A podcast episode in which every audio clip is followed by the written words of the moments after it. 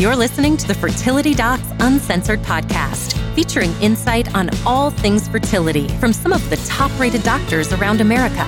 Whether you're struggling to conceive or just planning for your future family, we're here to guide you every step of the way. Hi, everyone. We're back with another episode of Fertility Docs Uncensored. I'm one of your hosts, Dr. Abby Eblen from Nashville Fertility Center. And today I am joined by my insightful, intelligent, and energetic co host and friends, Dr. Susan Hudson from Texas Fertility Center. Hey. And Dr. Carrie Bedient from the Fertility Center of Las Vegas. Hey. How are you guys doing? We're good. Good. Susan and I, before Carrie joined us, we're talking a little bit about our cleaning styles. And you know, now that it's spring, it's time to start cleaning. I'm not a big fan of cleaning. I don't like to do that, but we're going to have a little get together for some people pretty soon. So my husband and I are starting to like do our spring cleaning and, you know, outdoor cleaning, indoor cleaning.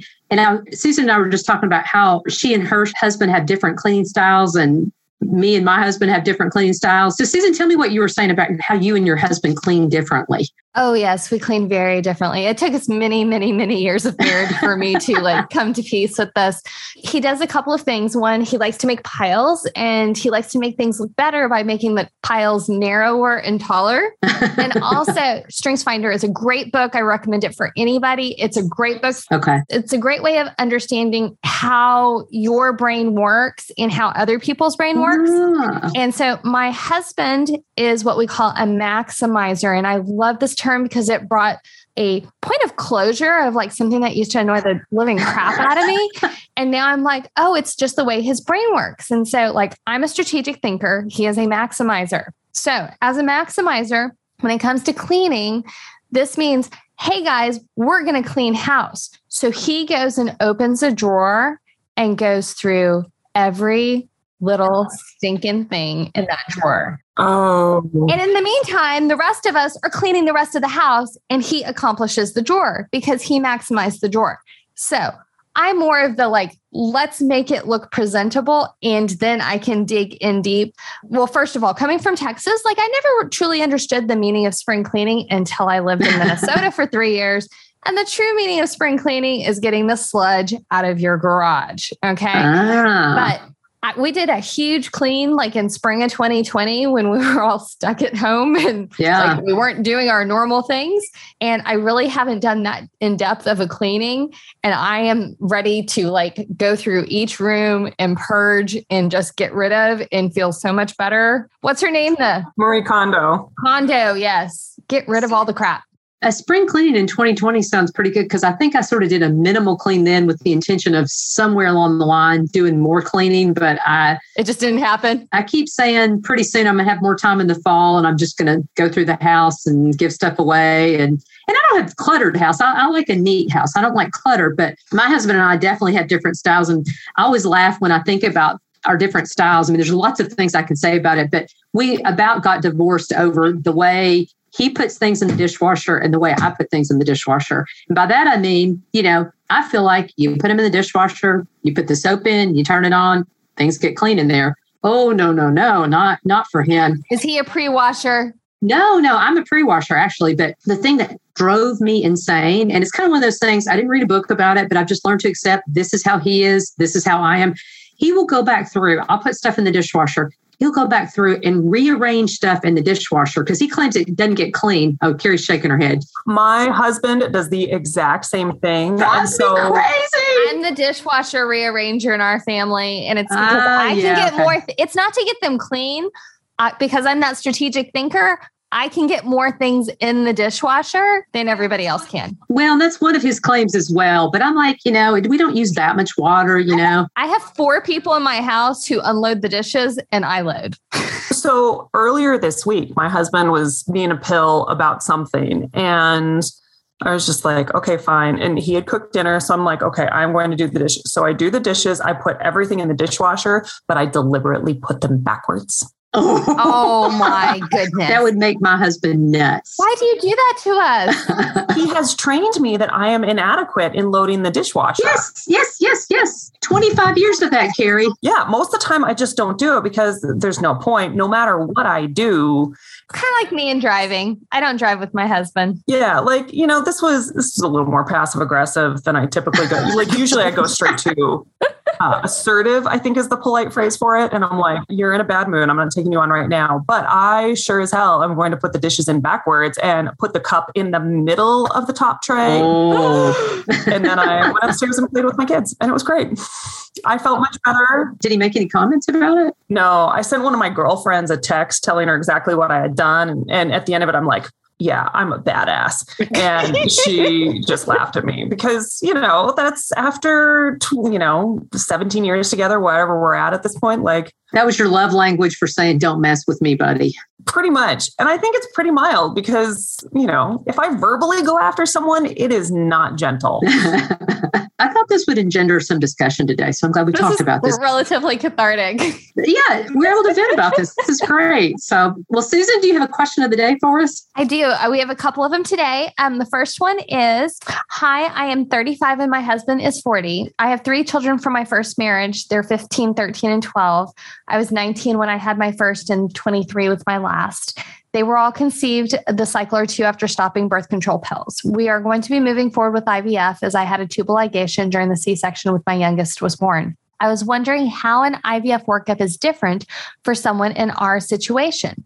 I have found plenty of information related to workups when you have a diagnosis or don't know your diagnosis, but would love to hear about what test procedure stim protocols would be used for someone who can't conceive due to sterilization. Thanks. So I would say you have a diagnosis. It's called tubal factor. You don't But have you may have more than one that you don't know about. And that's where the kicker is. Yeah. So usually the workup for someone who has a known tubal ligation is pretty much the same with the exception of we don't evaluate the tubes because we already know what's going on with them. And so you'll you'll skip out on the HSG or HyCoSy or whatever your doc likes to, to take a look at the tubes. Um, and you'll do all the rest of it. Like he'll do the the sperm testing, you'll do egg and uterine testing, you'll both get lab work and whatever carrier screening. But in general, the workup is pretty much the same because we want to make sure that we know if there's any sperm factors or egg factors or uterine factors before we go through all the trouble of IVF because we want to optimize everything. And if you know, God forbid there's a deal breaker in there somewhere. Usually there's not in this scenario, but if there is, we want to know it ahead of time. Well, and the other big factor that our listener mentioned is she was 23 when she had her last child. She's 35 now. And, you know, I think people that have had children before, I feel optimistic about. And certainly at 35, I mean, I still feel optimistic for you as well, but that's 12 years that have gone by. And so your eggs are now 12 years older. And and you know, I think you'll do, I think you have a great chance of, of doing really well if your doctor doesn't find anything else. But that's typically another factor that's an issue now that wasn't an issue then. And so certainly they'll want to do a workup, like Carrie said about your eggs. The other thing, uh, one word of warning, you know, even if everything goes perfectly, and it depends on kind of what center you're at, pregnancy rates are probably somewhere between 50 to 65% chance. So again, not to be Debbie Downer or be negative, but some of the most disappointed, upset, sad patients that I see after IVF, if it doesn't go the way they want it to, are patients who have had no problems getting pregnant in the past have tubal factor from a tubal ligation and think, oh, you know, all we have to do is do, do IVF and we're going to get pregnant. And you do have a great chance of getting pregnant, but some people don't get pregnant. And so just kind of prepare yourself, I think, emotionally for that would be my piece of advice that it, it may not go the right way the very first time. I completely agree. Mm-hmm. All right, let's do one more. Okay, this one's a good one. Insurance. Ugh. Ugh, a good one or a bad one, Susan? this is what the person wrote. Um, my insurance doesn't cover infertility, but my doctor ran it and gave me an estimate which showed zero dollars copay for my HSG. So I had it done and then just got a bill for almost four thousand dollars. Whoa. For an HSG, that's ridiculous. Would have asked for cash pay if I hadn't gotten the estimate first. Can I go back and ask for cash pay price, or is it too late Yes. now and I'm stuck with four thousand dollar bill? Also, how do you price shop fertility testing? Because I thought that a test was more like 500. Thanks for your expertise. Ooh, insurance companies, mm, Oh, they're hard to deal with. They are. They are nobody's friend. Nobody ends up ahead with an insurance company. Except the insurance company. I don't know how an HSG could cost $4,000 is my first thought. Maybe done at a hospital. Yeah. And well, and you're right. The highest ones tend to be done in hospitals, but I would talk to the hospital billing person or whatever and go, hey, can you please give me the cash pay price? I don't know why they wouldn't do that, really. They're going to want to get paid for what they're doing. And so a lot of times they'll bill out the insurance price, which is usually substantially higher than the cash pay price, mm-hmm. mostly because insurance companies pay us maybe 10%, maybe 10%. The docs doing whatever study it is are going to get even less than that. And so uh, I would call them and and find out. I mean, like 500 to a thousand, like that's that's kind of the range that I've seen before. Um,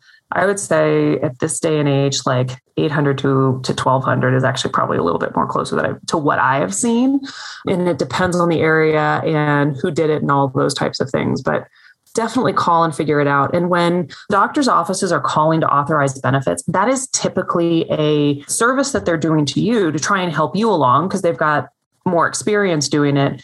But it is not uncommon to have people call and say, this is what your insurance will cover. And then when you actually submit, they say, just kidding. Like I have seen that happen a lot in multiple institutions, and it's frustrating for everybody. So it's not going to help at this point, but especially if you're dealing with other entities, not your doctor's office. So, like if you're having genetic testing done through another entity, or you're having some sort of imaging done at a place that is not your doctor's office, like your doctor's office has a reasonable amount of control and knowledge about what's happening within their office. But whatever's happening outside of their office, if you want to know pricing, know it specifically. Like we do our ovarian reserve testing through a certain company that company can specifically tell you what they are going to charge, what they will bill to insurance, or what their cash pay options are. And there are situations where there are time limits for the cash pay options. But I would say in the HSG situation, I think they'll probably let you do the cash pay option. You just need to give them a call. Yeah, one other piece of advice too for certain tests, for example, we have a lot of patients that don't have coverage for recurrent pregnancy loss testing, and that could be a few thousand dollars if you don't have coverage. And so, what we usually do is try and give out, they're called CPT codes, they're codes for the test that tell the insurance company what the tests are. And so a lot of times we'll have our patients call and just say, okay, if my doctor orders this and this is the code, what are you going to charge me? It's so different for different insurance providers that there's just no way that we can really tell them what the cost will be. So the more information that you can get from the insurance company, the better. All right. So today we're going to talk about a topic that can be sad, but I guess the way I look at it is when one door closes, another opens. And so we're going to talk about when to stop treatment using your own eggs. And so, Carrie, you want to start out and kind of give me your thoughts on that? So, as we're going through this, there's two general classes of, of patients the people who come in and from the very beginning we know, all right, we probably should not use your own eggs, and the people who have been through treatment and we're looking at the decision of, do we continue with your eggs or do we move on? And so let's start with the ones where you're at the very beginning. You haven't gone through any treatment yet. And we're just talking about do we use your own eggs or not? One of probably the clearest cut points is going to be age, because there are certain points after which it is very, very, very unlikely that we are going to meet success. And when she's saying age, she's not saying, what age is your clinic willing to go up to? There are certain ages that we know you are most likely not going to be successful. And what are those ages? I mean, I know we can't concretely say, I mean, everybody doesn't fit in the same box, but what are you guys thinking about when you see somebody in their age X, you're like, oh, this probably just not going to work using your own eggs? I feel very certain it's probably not going to work if we're 45 and above. 44 is rarely ever going to happen. 42, 43, I'm very concerned. 40, 41, go for it. Yeah. The the 42, 43 year olds, um, I think it's really dependent on their egg testing. Like if you got somebody who's got a high AMH and a decent egg count, sure, we'll give it a shot be mentally prepared from the outset. It's going to take multiple tries. Why does that make a difference to you? What does that mean and how does that relate to their age? So, this is looking at the antral follicle count, and that's the number of itty bitty, teeny tiny eggs that you can see growing on the ovaries at the beginning of the cycle. And that number is going to vary throughout your life. It varies a little bit from month to month, but it's a bigger variation from year to year. So, somebody who's 20 years old, I would expect to see an egg count of 20, if not higher. For someone who's in their 30s, you know, somewhere between 10 and 20 is kind of what I'm hoping to see. Someone who's in their 40s, all bets are off, and most of the time it's single digits.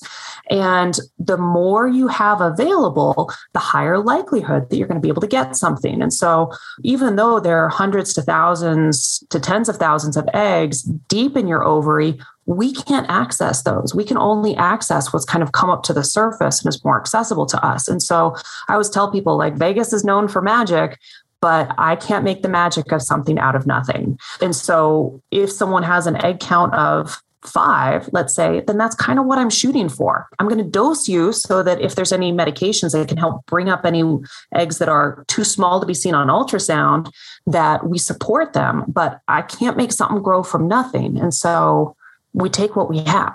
So, Susan, how does genetics play a role in this? Because, you know, I think a lot of our listeners have heard us talk about genetics, and that's an issue as women age why does egg count make a difference if we know that a lot of those eggs are not going to be so good genetically? So I'm going to back up a little bit and kind of talk about the basics of the egg count. Um, women are born with all the eggs we're ever going to get. And when we were in our mama's tummies, we had about 3 million eggs. By the time we were born, we're down to about a million. By the time you went through puberty, down to about 300,000. We ovulate or release about 450 in a lifetime. And the rest undergo something called atresia or programmed cell death. They just kind of disappear. The rate at which they disappear significantly increases in the upper 30s and early 40s. And unfortunately, also, not everybody is on the same trajectory. So, you know, there's going to be some people who they lose a lot of eggs earlier than others. Now, when you're trying to achieve pregnancy and egg and sperm come together and one cell becomes two, two becomes four, four becomes eight, in humans, mistakes happen all the time. Even when we're in our 20s, half of the embryos we create are chromosomally abnormal. As we get into our 40s, and especially up into your mid 40s, you know, if you're 42, 43, probably 90 plus percent of the embryos you're creating are chromosomally abnormal. So we're looking for that 10% at most. And that's being very, very, very generous from a statistical standpoint. And so, if you have a higher egg count, we are more likely to get more eggs. More eggs thus result in more embryos.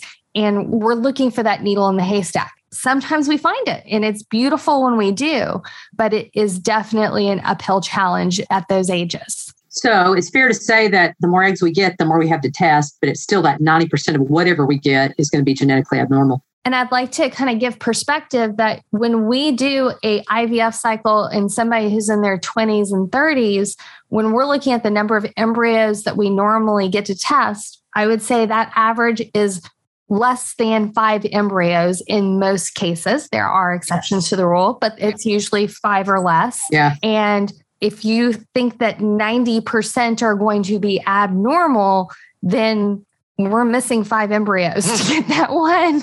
That's why when Carrie was saying, if you're in those older age groups, being mentally prepared that this may not happen in a first cycle and it may take multiple cycles to get to that embryo. If you can even get to that embryo, is a realistically likelihood. I mean, we're always hoping to get it on the first try, but I call it appropriate hopefulness. So, Carrie, with that in mind, so say you've had a patient that's gone through a cycle, maybe one cycle of IVF, and say it didn't turn out well. At what point would you say, well, yeah, let's try again, or let's or this is it, or, or would you say that at that point? So, a lot of it is based on the surrounding circumstances. So, just after one cycle of failed IVF, that's not an automatic, oh, you need to move on, you can't use your own eggs. Sometimes we do see later cycles are more beneficial because the body starts to get into the rhythm of, oh, this is what I need to do. Okay, I guess I can do that. But it takes until a second or third cycle to do that. And we learn things. Yeah. And we change things a little bit that helps with that. yeah. And so I would say if I have somebody who's getting good numbers of eggs, who's making embryos, they're just not good, meaning, you know, maybe they don't have an inner cell mass, maybe they don't have a trophectoderm, maybe they start, but they're not quite there. Those are patients are like, you know, let's keep trying. And if we keep trying, we've got a good shot at making it. Now, I'm a lot more willing to move forward when someone's in a favorable age profile, when they're in a less favorable age profile, you know, into their mid to late 40s. That's typically more of a conversation of, okay, we tried it once with your eggs we can keep going. You can do anything. It's just what makes sense. And I always try and be pretty straightforward of, you know, look, these are your chances of success. We tried it once with your own eggs, and I think that that's less likely. So I would say for a younger person, if we are stimming and we're just not getting eggs. They aren't growing. You know, we've got a okay follicle count, you know, let's say five or six, but only one or two are actually growing.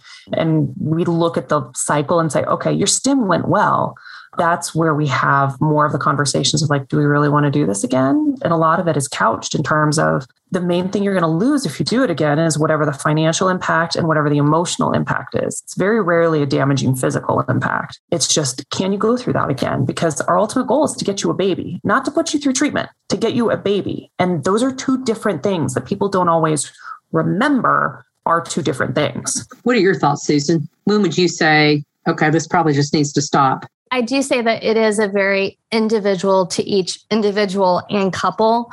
I always say that IVF is not only therapeutic and that we're trying to help you get pregnant, but it's also diagnostic. If it's a situation where I have literally done everything I know to do and we have very few eggs, if we have more eggs retrieved, I'm more likely to want to try again. And again, it kind of depends on age. If you're 34 with diminished ovarian reserve, and we seem to have more of a quantity than quality issue. Just like Carrie said, it, it, all depends on all of the factors put together. We, I can say we amongst the three of us, not necessarily every reproductive endocrinologist out there. We know each other pretty well. we know each other pretty well in that we know that your goal is ideally to have a biological child and we're going to do what we can to have that happen. But we also don't believe in just doing it for the sake of doing it i know on facebook earlier today i have this thing that keeps on popping up and it's like if there is a the smallest chance in the world we'll let you do it. And you know that's fine if you understand that but i fear for my patients. It takes its toll i think emotionally no matter how what your mm-hmm. mindset is going into it. I think after you keep just getting beaten down over and over with bad cycles it's hard for a lot of my patients to cope i think. It is it is. I mean yeah. I did my ivf cycle my daughter's 11 so 12 years ago and like i still remember the emotional toll yeah of that and it was probably in the top 10 tough things to go through. And, and I was successful in that cycle. And the idea of doing it over and over and, and having very, very, very slim chances, you know, it's one thing if you're having some positive results and things like that. And and unfortunately, you have to base a lot of that decision on your physician's expertise. You know, even if they just got out of school, they've been doing this for a long time. okay. And I know sometimes it's hard in this day and age to not be able to put it in a definitive algorithm mm-hmm. and have an answer. That's why getting a second opinion is worthwhile. And know that you don't even necessarily have to leave a practice to get a second opinion. You can even get, you know, second opinion within your current practice. Because we all have different opinions, don't we? we all have different opinions.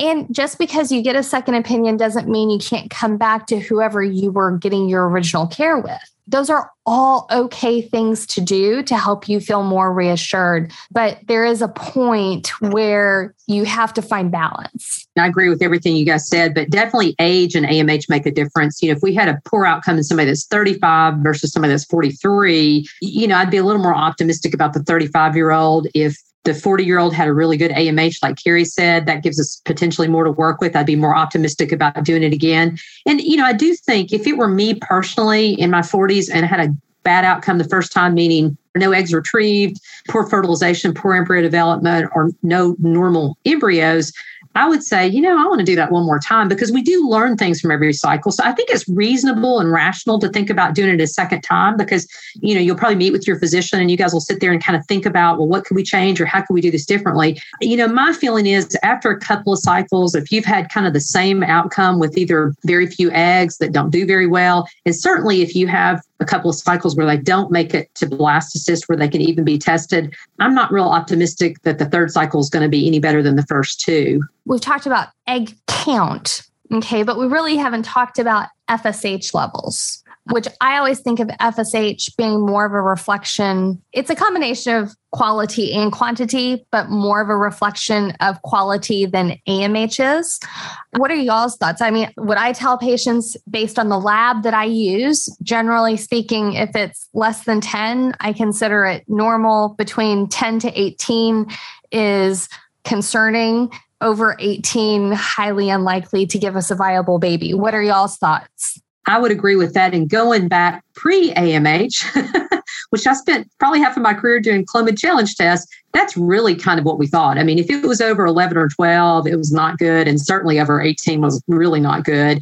I think AMH is more sensitive. I think it's more of a thing that happens within the ovary as opposed to FSH, where the brain has to catch up to the ovary. If the ovary's not making estrogen, eventually the FSH level goes up higher. I kind of feel like that it's sort of a more of a late stage thing and probably a worse prognosis if you have a low AMH and a high FSH together, because that tells you that's been going on for a little bit. Mm-hmm. I, I, would agree with pretty much everything you guys have said. I don't know that I'm terribly different on the FSH levels, you know, AMH levels once they're less than one, pay attention. Under 0.5, really paying attention. Yeah, I would agree absolutely with that too. Yeah. Um, you know, I think I've had a couple of people with undetectables who were young and otherwise had kind of favorable profiles where their AMH didn't ultimately factor into whether or not they got a baby. But I've had more than one person with an undetectable AMH get spontaneously pregnant. Yeah, I've had a few of those too. Those patients in my practice tend to be the ones that are under 35 with not good AMH levels. It's not usually women in their 40s, at least in my situation.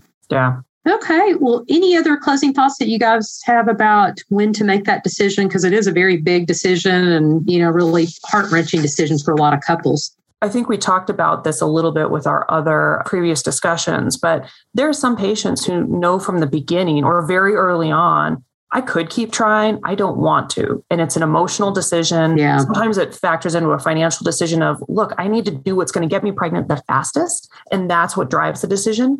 And that's okay. You know, we get it. I would much rather have someone come to me from the beginning and say, look, this is really hard. I hate this. And I really just want to go straight to using an egg donor or embryo donor or whatever. If I look at someone and say, you know, you've got a really good chance of doing this on your own, we really need to keep trying, we'll have that conversation. But a lot of times, those people are people who they're looking at the pros and cons, and we could go either way. And they know for reasons that are not hard medical reasons, more the soft emotional component of, look, this is not for me. I don't want to do this again and it's okay. We get it and we'll move on. Yeah. And I think having gone through this myself as well and, and having been successful, fortunately, like Susan said, it was really hard. It was emotionally really hard. And so, you know, give yourself some grace because this is a tough thing to go through. And, you know, I would also recommend, you know, seeking counseling because it's just, it can make you crazy. Just people can really obsess about it and just it becomes kind of your whole world. And, and I think sometimes if you say, okay, I'm done using my own eggs, you kind of feel like you've given up and that you're, you know, you just feel bad about yourself. And so I, I would really, really encourage you to seek outside counseling. I mean, you and your spouse may be a great support for each other, but I think it's really good to have an outside third party to kind of bounce these things off of just to make sure you stay mentally healthy as well as physically healthy. Yeah. All right. Well, to our audience, thanks for listening and tune in next week for more. Also, be sure to subscribe and leave a review in iTunes. We'd really love to hear from you. Um, you can also follow us on Instagram or Facebook. So hop on and leave us a comment or an idea. As always, this podcast is intended for entertainment and not a substitute for medical advice from your own physician. All right. We'll talk to you soon. See you next week.